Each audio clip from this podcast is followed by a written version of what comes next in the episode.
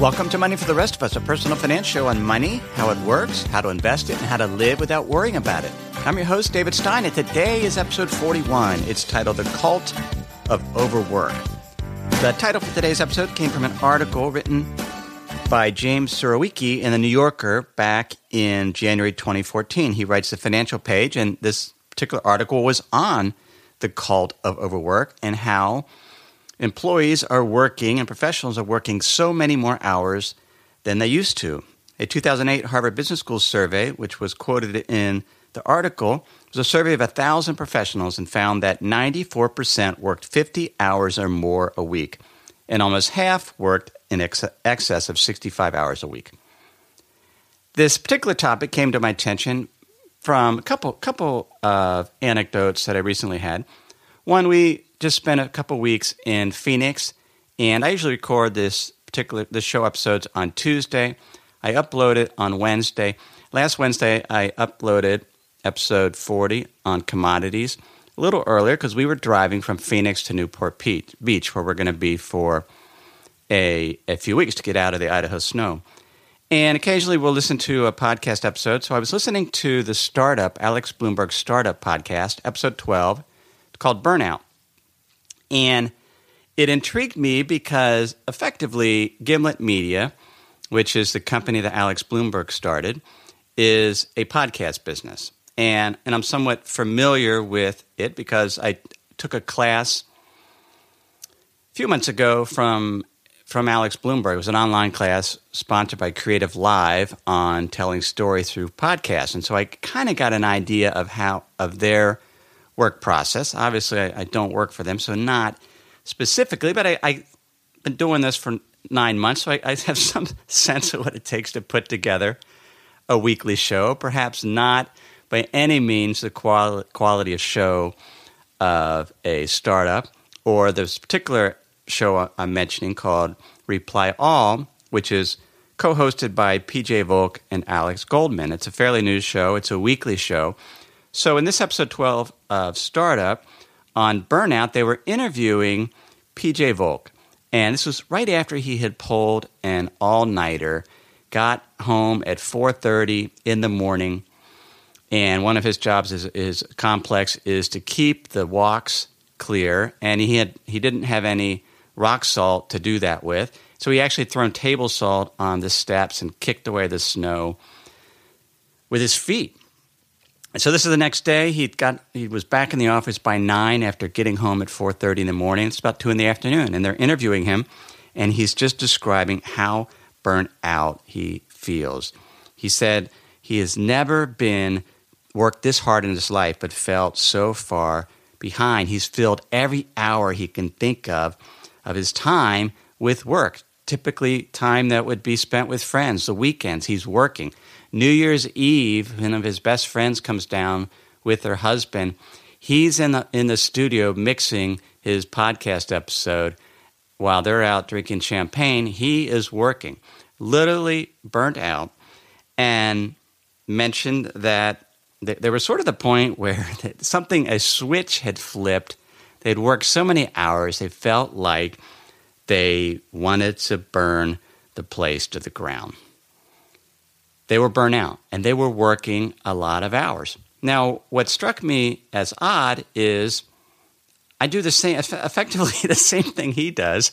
I put together a weekly show, not necessarily as detailed, but, but somewhat similar. But it really gets to the idea of how many hours does it take to produce or to accomplish a particular job? And in this this episode, we want to talk about overworking, but more importantly, we want to I want to revisit a topic I discussed back in episode eight on leisure and what leisure is. Episode eight was focused more on how what would the what would happen to the economy if we worked only four hours a day? How could we actually have a sustainable growing economy if everyone only worked four hours a day?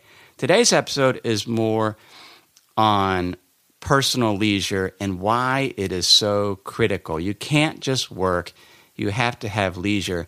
And leisure, as we'll see, is not rest. leisure is not the opposite of work. Leisure is on a completely different plane, a completely different order, and it's critical that we have it in our lives. And when we're overworking, it clearly isn't there. I first became familiar with somebody that was overworking throughout my high school, called career, throughout high school and grade school. I always had odd jobs. So I had newspaper routes, I cut grass, I, I spent a month weeding an elderly woman's backyard ivy path.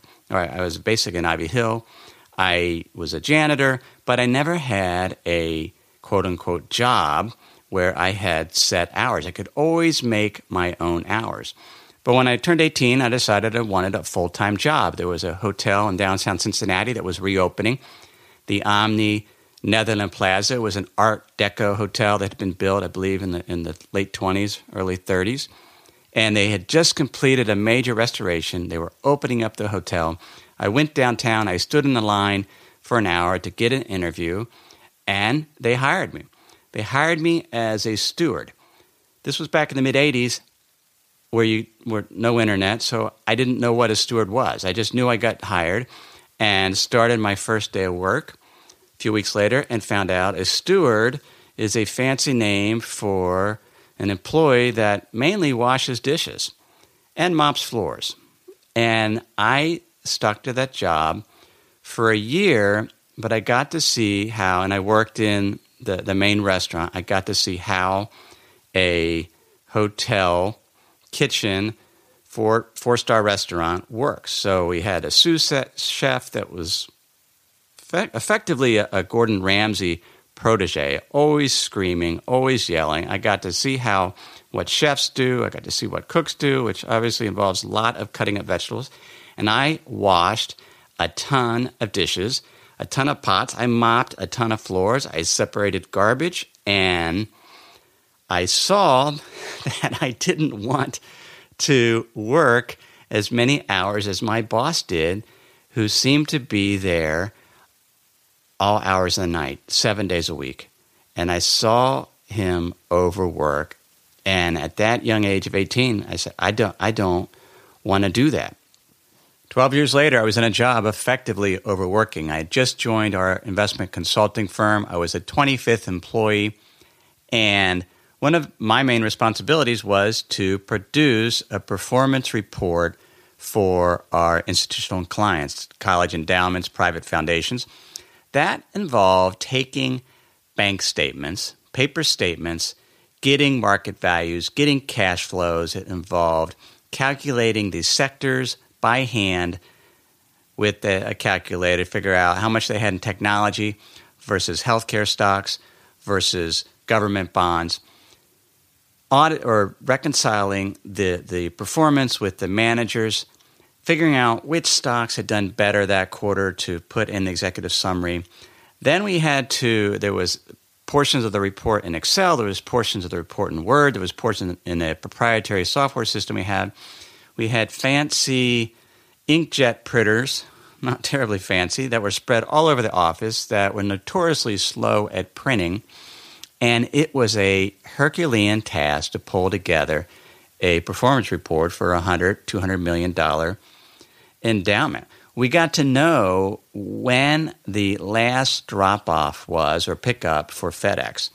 There were a number of times that actually drove to the airport FedEx to make the, the last drop off at 11 at night. I was overworking and, and I was miserable. And, and I, I felt absolutely trapped in my position.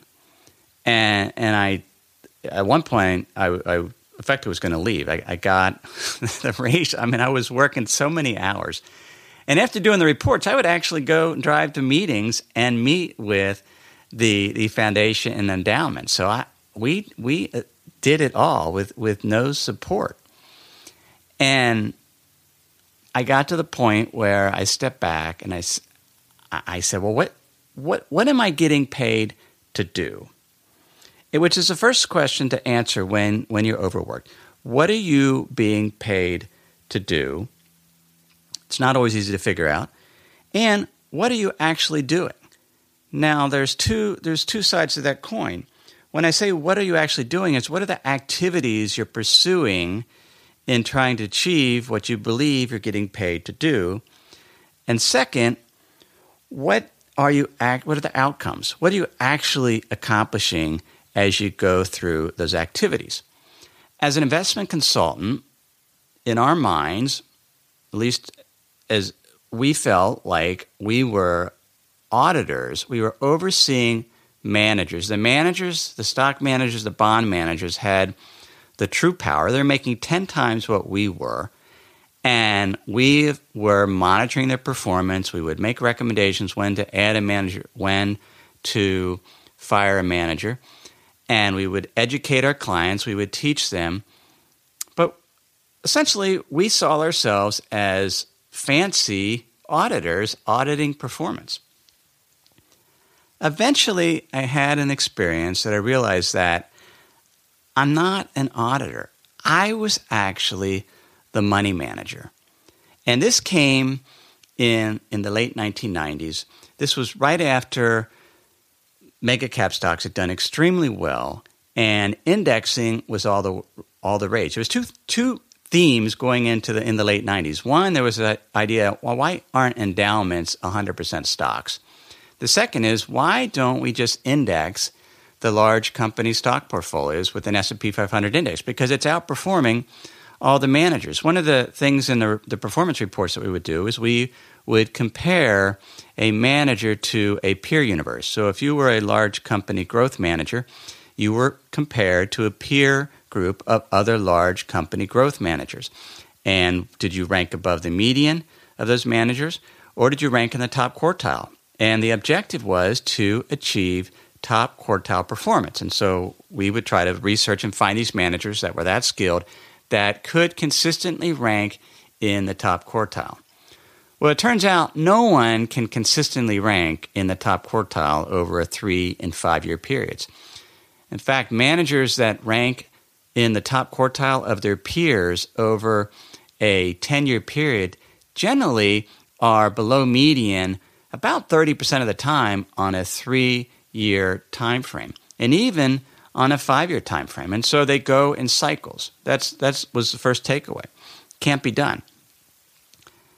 But the one particular university client that I was working with really wanted to index their portfolio. They were tired of their large company man, stock manager that had more was had a smaller average market capitalization than the S&P 500. So they had mid large company stocks in the portfolio which was a horrible environment when mega cap stocks, the biggest of the big names, the GEs, the Procter and Gambles, are leading the market. And they wanted to fire the manager, and, and they wanted to index. And the last thing I wanted to do was to put a, an S&P 500 index fund manager in to replace a manager that was underperforming because I knew eventually it, it would flip. And so I started doing more research and I thought, well, why don't we just combine the S&P 500, we'll put 80% of the money in that index and we'll put 20% of the of the money in a mid-cap index. And we would combine them and I would do a composite so we could see what the total performance was. I did the research and I found that an 80-20 portfolio actually ranked in the top quartile of the peer group uh, of all large company managers and did so consistently. You didn't have these three year periods when it was in the bottom quartile. Generally, it was always above the median. That was so eye opening to me because I realized two things. One, there's all this activity going on with stock managers. They're trying to find great companies. They're, they're visiting managers. They're talking to their competitors. They're doing all these financial statements, quant models, trying to find the best stock ideas. So there's all this work, call it overwork, that's, that's happening. At the same time, for about a tenth of the effort, if that, I could put together at 80% in the S&P, 20% in the S&P 400, 80% in the S&P 500, 20% in the S&P 400, create a portfolio that outperformed consistently the vast majority of active managers and and it was at that point that I realized hey, we're the money manager here. The managers, the, the actual stock managers that are making 10 times more money than us are, are certainly picking securities, but the portfolio performance, what we're showing in to the clients, the overall portfolio, is driven by the portfolio structure. It's driven by the asset allocation and it's driven by the combination of managers and the factors they create. And if I could essentially create a top quartile manager by using some index funds, I realized that I could extend that to an entirely different way of managing money. Took me a few years to figure it out, but that when you go back to I believe it was episode 34 which was on rules of thumb, it became my obsession to find how can I manage money with the least amount of effort? How could I avoid overworking? Now, back in the, the performance report, we eventually came up with a, a, a, completely different system. One was instead of sitting there hand calculating all these sectors, is just ask the managers for it to input it into the computer software we created. And, and then we went out and leased a huge honking printer that could print way more than inkjet printers. So we were eventually able to cut hours. But it's this idea I realized that I thought I was getting paid to be an auditor uh, of manager performance. What I was really doing was actually driving performance, driving the returns. And, and once, once I changed that mindset, one, I, I found ways to accomplish what I was really getting paid to do or was really doing, and I found a way to get paid for doing what I was really doing to be a money manager. And it was at that point that we started raising client fees and working smarter, not harder, which I realize is a cliche. Let me pause here to share some words from this week's sponsors. What do companies like Ring, Hint, and Tecovas all have in common? They all use NetSuite to accelerate their growth. Successful companies know that in order to grow faster, you must have the right tools. Whether you're doing a million, 10 million, or hundreds of millions in revenue, NetSuite by Oracle gives you the tools you need to accelerate your growth.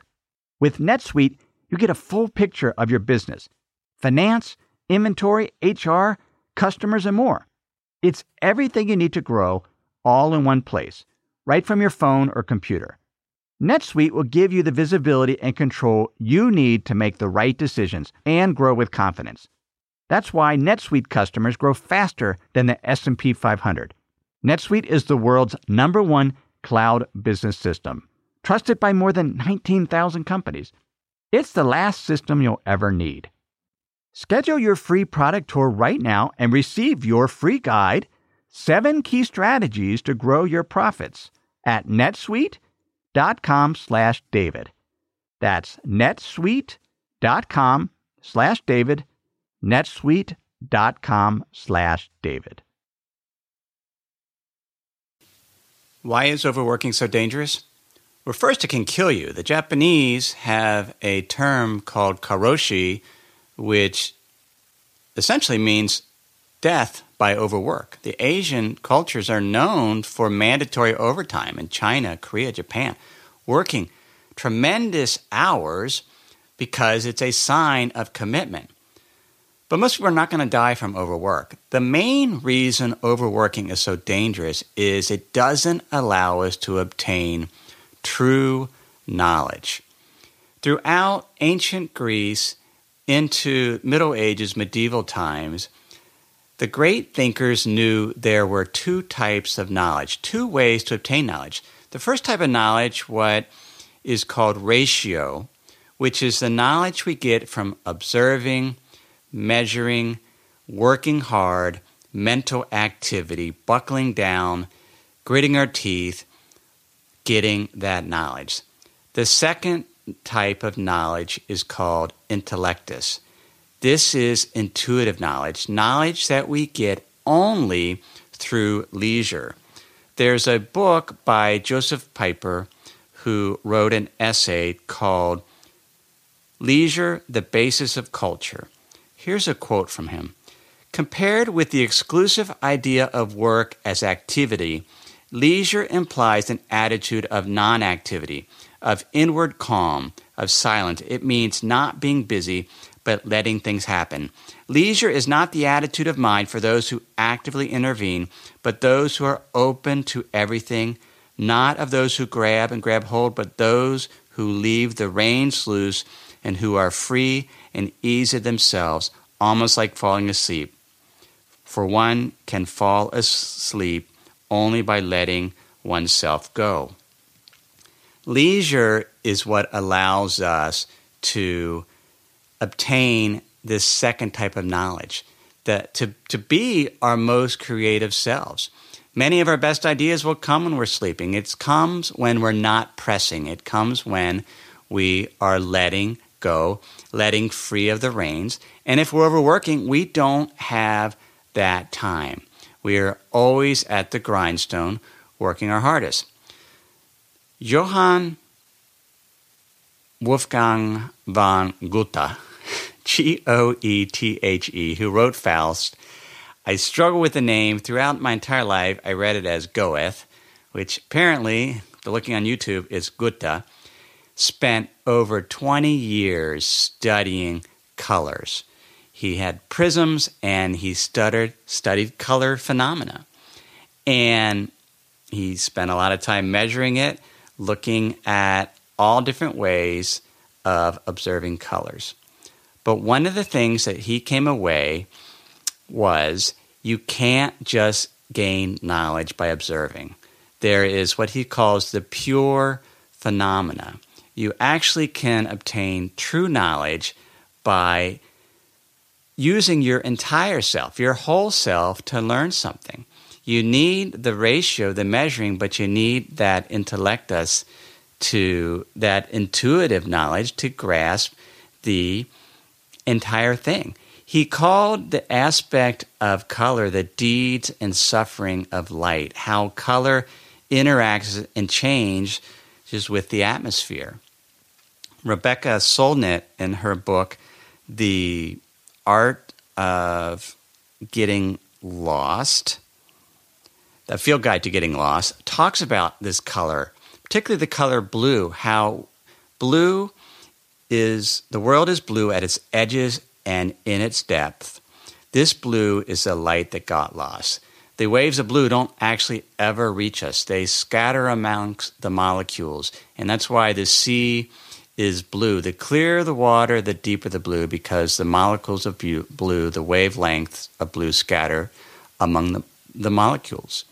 It's the deeds and suffering of light. It's what what Goethe felt was how you obtain true knowledge. And you can't do it simply by working hard. You have to have that time when you're not doing anything, the non activity, when you need the leisure. Leisure is essentially activities we do for their own sake.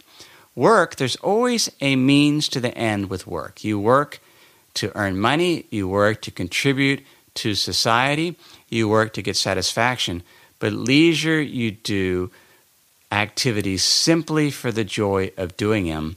And that is where we get the true knowledge, that intuitive knowledge, the knowledge that just isn't rational in the sense that it can't be learned simply by measuring and observing. There's a book by Alan Lightman called The Accidental Universe The World You Thought You Knew. In there, he talks about fascinating scientific discoveries. But he also says the strong sense of the infinite, the belief in an unseen order in the world, the feeling of being in the presence of something divine are all personals.